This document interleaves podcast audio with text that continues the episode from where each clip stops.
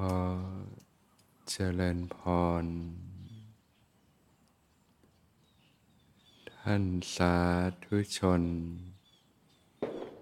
ผู้สนใจใฝ่ธรรมทุกท่าน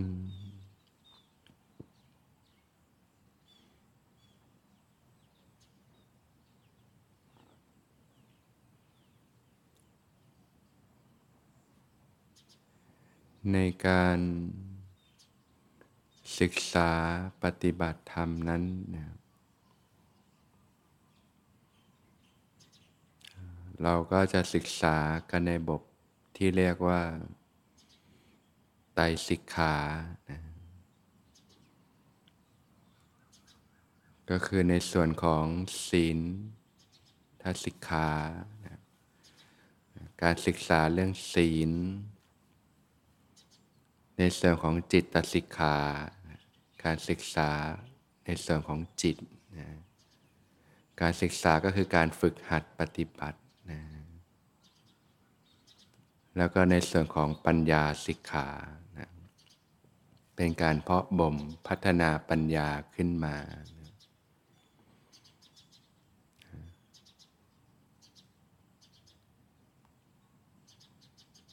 ในช่วง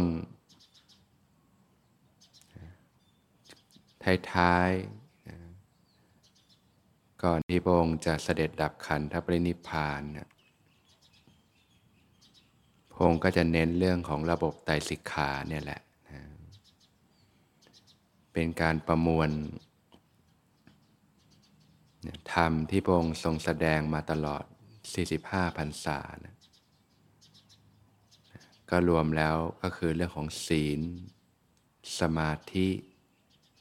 แล้วก็ปัญญาเนี่ย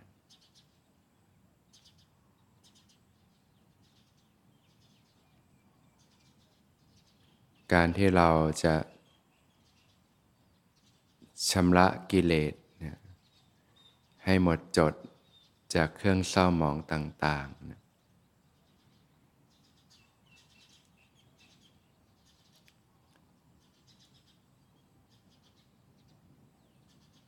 เปรียบเหมือน เราต้องต่อสู้กับข้าศึกที่เอาชนะได้ยากนะ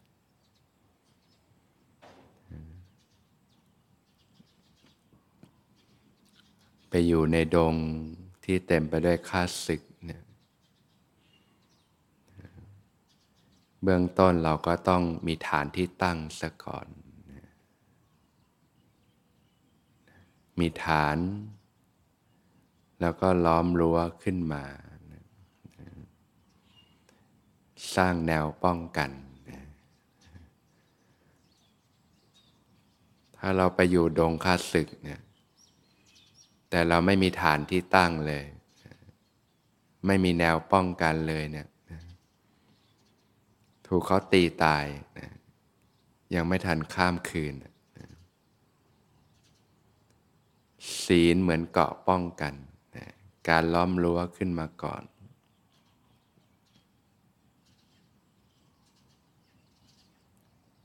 หรือเหมือนเรามีบ้านเนี่ยบ้านที่ให้ความให้เราได้อิงอาศัย ให้เราได้มีความมั่นคง ความปลอดภัยในการใช้ชีวิตเนี่ย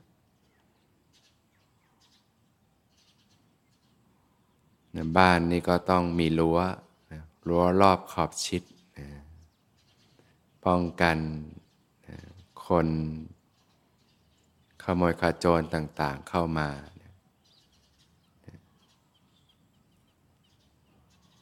ชั้นใดนี่ยในการฝึกหัดปฏิบัติเนี่ยเราก็อาศัยศีลเนี่แหละเป็นบาดฐานนะเป็นบาดฐานเป็นที่ตั้งนะเป็นรั้ว นะเป็นเกาะป้องกัน จากภัยอันตรายต่างๆ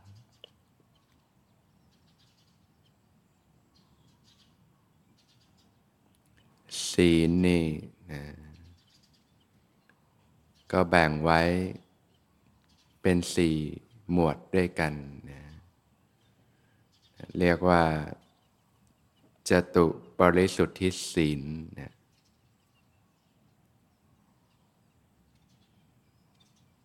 ถ้าเราฟังจตุปริสุทธิศีลสี่เนี่ยก็จะเป็นเรื่องของพระนะเรื่องของวิถีสมณะ ซึ่งคารวะเราก็สามารถนำไปประพฤติปฏิบัติได้นะจะทำให้เราเนี่ยเรียกว่ามีรั้วรอบขอบชิดมากขึ้น มีความแน่นหนามั่นคงมากขึ้น มีฐานที่ตั้งที่มั่นคงมากขึ้นนะโดยเฉพาะชีวิตขนาดคารวะนี่ ก็อยู่ในดงค่าศึกมากนะถ้าเราไม่มีกรอบวิธีของเราเนี่ยนะมันยากที่เราจะพัฒนาตนเองขึ้นมาจน เป็นอิสระจากความทุกข์ทั้งปวงได้นะอย่างแรกก็เรื่องของศีลเนี่ยพื้นฐานของความเป็นมนุษย์ก็สินห้านะความไม่เบียดเบียนกันเนี่ยอันนี้เราก็ยืนพื้นเป็นพื้นฐาน ไม่เบียดเบียนตนเองนะไม่เบียดเบียนผู้อื่นนะไม่ทำให้ตนเองและผู้อื่นเดือดร้อน บางทีเรา เราไม่เบียดเบียนคนอื่น แต่เราก็เบียดเบียนตัวเองทำร้ายตัวเองบ้างนะ คิดไม่ดีกับตัวเองบ้างนะตอกย้ำซ้ำเติมตัวเองบ้างนะก็เป็นกันมากนะในยุคสมัยนี้เนะี่ยเราก็ต้องรู้จักที่จะ วางของหนักของร้อนลงนะ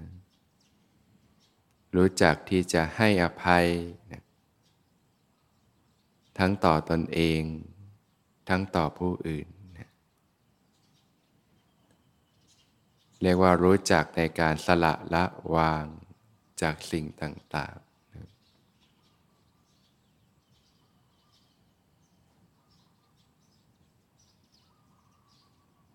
ปกติถ้าเราไม่ได้ฝึกปฏิบัติเนี่ย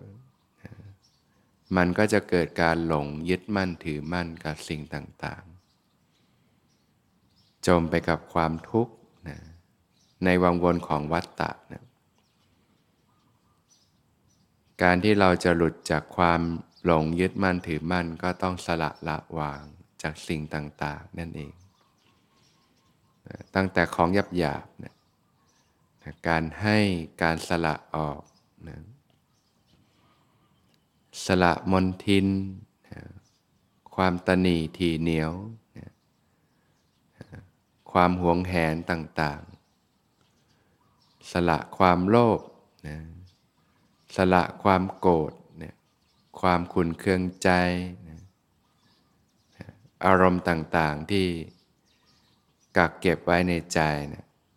ก็ต้องรู้จักสละละวางนะปล่อยให้มันผ่านไปบ้างนะเหมือนสายลมนะ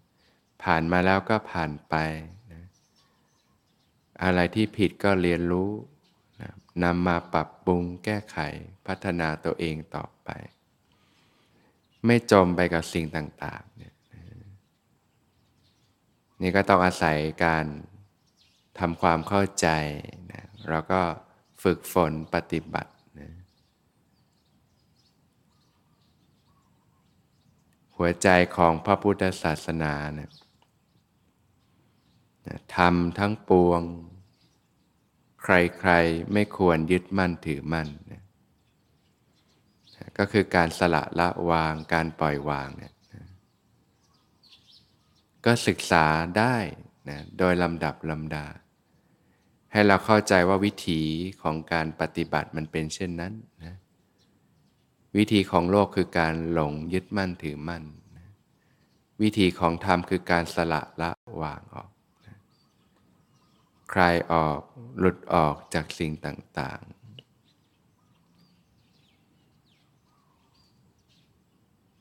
วันพระเนี่ยเราก็ฝึกหัดปฏิบัติที่เข้มข้นขึ้นนะรักษาศีลแปดเนี่ยการประพฤติพรหมจรรย์ตลอดวันหนึ่งคืนหนึ่งนะก็เป็นการ ลดการสัมผัสโลกลงได้มากเลยนะลดการสัมผัสเรื่องการมคุณอารมณ์ เรื่องการประดับตกแต่ง การเพลิดเพลินอยู่กับสิ่งต่างๆ ในโลกลดการรับประทานอาหารนะในเวลาวิกาลที่เกินความจำเป็นลงเนี่ยนะก็เป็นการฝึกขัดเกลาไปโดยลำดับลำดานะ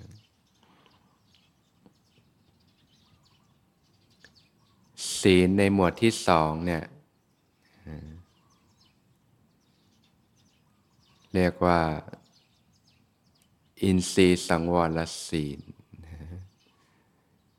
การสำรวมอินทรีย์เนี่ยอันเนี้ยเป็นสิ่งที่ญาติโยมพึงเรียนรู้นะแล้วก็นำไปฝึกปฏิบัติกันนจะทำให้รั้วเนี่ย มีความมั่นคงขึ้นมากเลยนะรั้วรอบขอบชิดเนี่ยทำให้เกาะป้องกันเราเนี่ยมีความมั่นคงแข็งแรงขึ้นมากเลย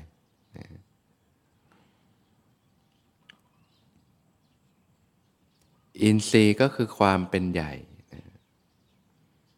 ตาเป็นใหญ่ในการเห็น หูเป็นใหญ่ในการได้ยิน จมูกเป็นใหญ่ในการได้กลิ่นลิ้นเป็นใหญ่ในการลิ้มรสกายเป็นใหญ่ในการกระทบโผฏฐพาลมต่างๆใจก็เป็นใหญ่ในการรับรู้ธรรมารมณ์ความรู้สึกนึกคิดต่างๆ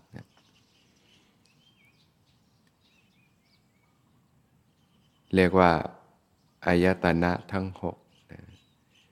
เป็นแดนเชื่อมต่อเรากับโลกนะการที่เราสัมผัสโลกได้ก็เพราะว่ามันมีช่องทางนะอย่างเรามีรั้วแล้วเนี่ยมีประตูเมืองเนี่ยมันก็ต้องมีประตูออกใช่ไหมมีกำแพงอย่างเดียวไม่มีประตูออกนี่ป้องกันเขาเข้ามาเราป้องกันเราออกไปด้วยนะ ออกไปไม่ได้นะมันก็ต้องมีประตูที่เรียกว่าทวารเนี่ยชีวิตคนเราก็มีทวารอยู่หกทวารเนี่ยช่องทางออกของจิตเนี่ย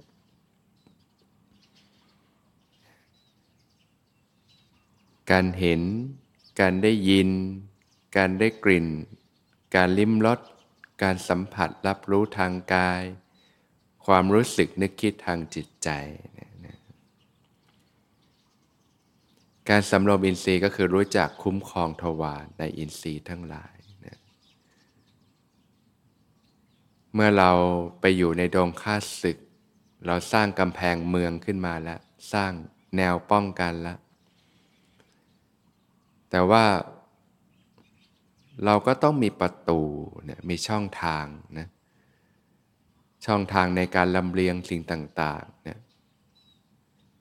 ช่องทางในการ เปิดรับสิ่งที่ดีเข้ามานะแล้วก็ป้องกันสิ่งที่ไม่ดีเข้ามานะท่านอุปมาเหมือน มีสัตว์อยู่หกชนิดนะมีงู มีจระเข้นี่ยมีนก มีสุนัข มีสุนัขจิ้งจอก แล้วก็มีลิงนะสัตว์หกตัวเนี่ยนะจับเชือกผูกไว้เลยนะส่วนปลายอีกด้านหนึ่งก็มาผูกมัดรวมกันไว้นะพอถึงเวลาหากินเนี่ยสัตว์แต่ละตัวมันก็จะไปตาม ทางที่จะไปหากินตัวเองนั่นแหละ งูนี่ก็จะเลื้อยไปเพื่อไปจอมปลวก ที่โคจรของตัวเอง จระเข้ก็จะคานไปลงน้ำนะ ปกติจระเข้มันอยู่ในน้ำ จับมามันไว้บนบก มันก็จะคานลงน้ำเนี่ย นกมันก็จะบินขึ้นฟ้านะ สุนัขมันก็จะไปหากินแถวบ้านมัน แถวละแวกบ้านนะหมาบ้านสุนัขบ้านก็จะเข้าไปในบ้านนะสุนัขจิ้งจอกมันก็จะไปหากินที่ป่าช้านะหาซากศพต่างๆ ลิงนี่ก็จะเข้าป่านะไปหากินนะแต่ปรากฏว่ามันผูกเชือกมัดรวมกันไว้นะนะ เชือกด้านหนึ่งก็ผูกที่ตัวของสัตว์แต่ละชนิด เชือกด้านหนึ่งก็ผูกมัดรวมกันไว้นะมันก็ออกแรงยื้อแย่งกันสิทีนี้นะสัตว์ตัวไหนมีกำลังมากกว่านี่ก็ถูกลากไป ที่เหลือก็ถูกเขาลากไปด้วยเช่นกัน ในที่นี้จระเข้น่าจะมีกำลังมากกว่านะลากไป นกนี่ บินไม่ไปตัวเล็กนะชั้นใดเนี่ยถ้าเราไม่รู้จักการสำรวมอินทรีย์เนี่ยนะกิเลสมันก็ได้ช่องทางทวารทั้งหกเนี่ยแหละนะการเห็น การได้ยิน การได้กลิ่น การลิ้มรส การสัมผัส โดยเฉพาะอารมณ์ในโลกมันก็มีสิ่งที่เย้ายวนมาก รูปเสียงกลิ่นรสสัมผัสที่น่าคายน่าปรารถนาต่าง ๆ มีแต่อาหารกิเลสทั้งนั้นเลยนะเหมือนหน้าฝนเนี่ยกิเลสมันก็เหมือนหญ้าเนี่ยโอ้ตัดกันไม่ทันนะ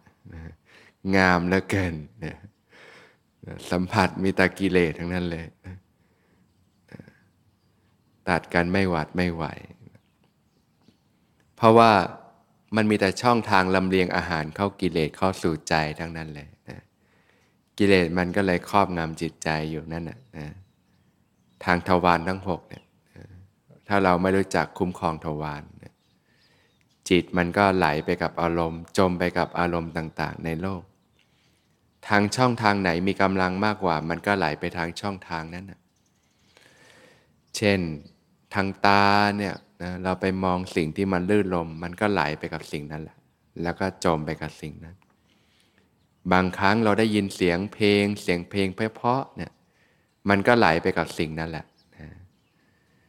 บางครั้งเราได้กลิ่นหอมๆกลิ่นที่เราชอบ มันก็ไหลไปกับสิ่งนั้นแหละ บางครั้งเวลาทานอาหารเนี่ยการสัมผัสอาหารรสชาติที่อร่อยอร่อยเนี่ย มันก็ไหลไปกับสิ่งนั้นแหละ หรือบางช่วงเวลาเกิดสัมผัสทางกายที่ดีนะเช่นไปหาหมอนวดบ้าง เขานวดซะสบายเลยหรือว่าไปที่นั่งที่นอนอ่อนนุ่มบ้างเนี่ยรู้สึกเคลิบเคลิ้มไปเลย เพลิดเพลินก็ไหลไปกับนะทางกายนะ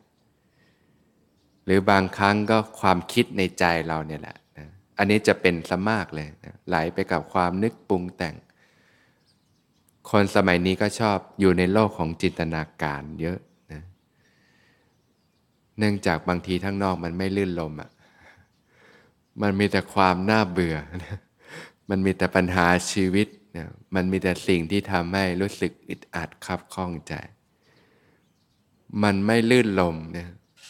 บางคนก็หลบความน่าเบื่อในการใช้ชีวิตในโลกนะ หลบความทุกข์ในโลก อยู่ในโลกของจินตนาการนะความนึกคิดภายในใจนะก็อยู่กับโลกของจินตนาการไป ละครนิยายจึงขายดีไงนะหลบคนจากโลกความจริงที่มันมีแต่ความทุกข์นะไปอยู่ในโลกของจินตนาการต่างๆนะแล้วก็เอามาคิด ปรุงแต่งนะอยู่งั้นนะหลบนะทางใจเนี่ยมีกำลังมากนะความนึกคิดปรุงแต่งต่างๆเนะก็เป็นอาหารของกิเลสทั้งนั้นเลย เห็นว่าจะชำระกิเลสแล้วเหนื่อยแทนนะอาหารมันเยอะอยู่ในโลกนี่เครื่องล่อมันเยอะเหลือเกินนะ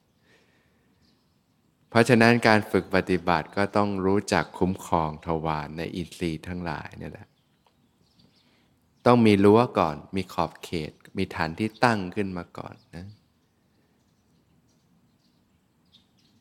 เปรียบเหมือนผูกสัตว์ทั้งหกตัวเนี่ย ไว้กับหลักนะตอนแรกไม่มีหลักมันก็พากันฉุดกระชากลากถูไป ทีนี้นะเริ่มเรียนรู้เริ่มฉลาดขึ้น เอาผูกไว้กับหลักเลยนะตอกหลักให้แน่นเลยนะแล้วก็เอาเชือกทั้งหกเส้นผูกไว้กับหลัก พอสัตว์มันถึงเวลาหิวมันหากิน มันก็จะไปตามที่โคจรของมันเนี่ยปรากฏว่าเชือกอีกด้านหนึ่งมันผูกอยู่กับหลัก สัตว์มันมีกำลังน้อยกว่า มันลากไปนะอันนี้ต้องตัก ต้องตอกหลักให้ดีนะจระเข้นี่มันแรงเยอะนะเอาหลักอ่อนๆนี่แป๊บเดียวเนี่ยหลุดแล้วต้องตอกหลักให้ดีเนี่ยทีนี้ถ้าเราตอกหลักดีมีความมั่นคงเนี่ยสัตว์มันพยายามจะลากไป มันก็ลากไปไม่ได้ หลักมันมั่นคงแข็งแรงกว่านะมันก็ฉุดยื้อยุนอยู่นานนะ นะทั้งหกตัวนก งูมันก็จะพยายามเลื้อยไปที่จอมปลวกจระเข้มันก็พยายามจะคานไปลงน้ำนกมันก็พยายามบินเพื่อบินขึ้นฟ้า ก็ถึงเวลาหากินมันนี่นะสุนัขกก็จะพยายามไปที่เราแวกบ้านหากินนะสุนัขจิ้งจอกก็พยายามจะไปที่ป่าช้านะ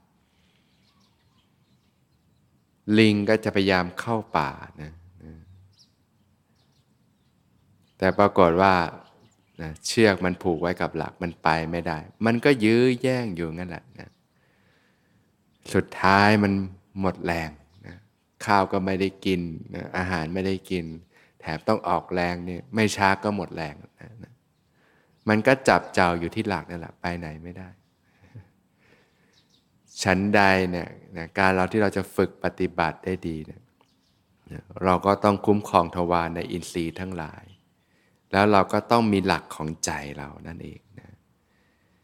หลักของใจเนี่ยนะผูกไว้ไม่ให้จิตมันไหลไปกับอารมณ์ต่าง ๆ ตามทวารทั้งหกเนี่ยนะช่องทางของมันที่หากิน จิตมันก็หิวอารมณ์นะจิตที่ยังไม่ได้ฝึกปฏิบัติเนี่ยมันจะหิวอารมณ์ เราก็ต้องผูกหลักมันไว้นะหลักเนี่ย หลักของใจก็คือเป็นชื่อของกายคตาสตินั่นเองนะตั้งสติไว้กับกายนะทำความรู้เนื้อรู้ตัวขึ้นมาอยู่เสมอนะการที่เราจะสำรวมอินทรีย์ได้ดีก็คือเราต้องมีสติสัมปชัญญะนั่นเองนะมีกายคตาสตินะโดยเฉพาะในระหว่างวันที่มันจะมีสิ่งที่ดึงเราไปทำทวารทั้งหกมาก เราก็ตั้งสติไว้กับกายนะนะทำความรู้สึกตัวทั่วพร้อมขึ้นมาอยู่เสมอ แล้วก็รู้จักสำรวมด้วยนะนะเราก็ลดการสัมผัสสิ่งต่าง ๆ ที่มันไม่ได้จำเป็นกับชีวิตลงนะการดูหนังฟังเพลง เรื่องราวข่าวสารนะอะไรที่มันไม่ได้จำเป็นกับชีวิตนะลด อาหารของกิเลสลง เราจะพัฒนาสติปัญญาขึ้นมาได้เนี่ยอีกด้านหนึ่งคือเราต้องลดกำลังกิเลสลงด้วยนั่นเองนะเราได้เรียนรู้แล้วว่าช่องทางอาหารกิเลสก็มาจากหกช่องทางเนี่ยแหละนะโดยเฉพาะการเสพอารมณ์ที่น่าไข่น่าปรารถนาต่างๆนะสิ่งที่ทำให้ติดใจเพลิดเพลินใจทั้งหลายทั้งปวง รสอร่อยทั้งหลายทั้งปวงในโลกเนี่ยมันเสพมันมันความรู้สึกแวบเดียวชั่วลิ้น ชั่วประสาทสัมผัสเนี่ยแต่ว่ามันเข้ามาฝังในใจเรานะหมักหมมในใจเรา เหมือนผ้าที่ขาวสะอาดเนี่ยพพอตกลงไปในบ่อน้ำคำที่สกรปรกเนี่ยมันก็ซึมซาบ ความสกรปรกในบ่อน้ำนั้นนะจากผ้าขาวบางที่สะอาดก็กลายเป็นผ้าที่สกรปรกขี้เล็วขี้เหร่นะมีค่าฝังลึกต่างๆ แล้วก็จมอยู่ในบ่อน้ำนั้นนะนะการที่เราจะทำให้ผ้าขาวสะอาดดังเดิมเนี่ยเราก็ต้องเอาผ้านั้นนะออกมาจากน้ำคำนั้นก่อนนะแล้วก็ผ่านการชำระซักฟอก ครั้งแล้วครั้งเล่านะซักรอบแรกก็ชำระสิ่งสกปรกไปได้ระดับหนึ่ง แต่มันก็ยังสกปรกอยู่เยอะอยู่ก็ต้องชำระแล้วชำระอีกนะค่าฝังลึกต่างๆ มันจะค่อยๆ จางคลายไป ก็ต้องชำระกันแบบนี้แต่แป๊บเดียวเราผ้าเราตกลงไปอีกแล้ว มือไม้อ่อน ตกลงไปในน้ำคำอีกแล้ว แป๊บเดียวมัน สกปรกเต็มอีกแล้วนะโอ้มันชำระกันไม่หวัดไม่ไหวเพราะฉะนั้นเราถึงต้องมีศีลนี่ไงการสำรวมอินทรีย์นะการสัมผัสอารมณ์ในโลกก็ลดลงเท่าที่จำเป็นนะให้เวลากับการฝึกปฏิบัติชำระซักฟอกจิตใจ เพราะฉะนั้นการสำรวมอินทรีย์จึงเป็นสิ่งที่สำคัญมากเลยนะถึงเราเป็นญาติโยมเราก็ฝึกฝนได้การสำรวมอินทรีย์นะที่เรียกว่าอินทรีย์ภาวนานะ ลดการสัมผัสในสิ่งที่ไม่จำเป็นลง เวลาไปบางทีเราก็สำรวมตนบ้าง มีสติรู้กายรู้ใจบ้างนะไม่ปล่อยใจให้ล่องลอยไปในอารมณ์ต่างๆ เวลาเราจะเสพสิ่งต่างๆ เราก็เลือกเสพสิ่งที่มันเป็นประโยชน์อะไรที่มันจะเป็นโทษเป็นพิษเป็นภัยเราก็ลดลง สัมผัสเท่าที่จำเป็นนะเสพก็สิ่งที่เป็นประโยชน์ได้ ก็มีสติปัญญาในการพิจารณาสิ่งต่างๆ เนี่ยถ้าเราเริ่มนะมีฐานที่ตั้งตัวเองเนี่ยจิตเราก็จะเริ่มตั้งหลักขึ้นมาได้นะเริ่มพัฒนาสติปัญญาขึ้นมาได้นะ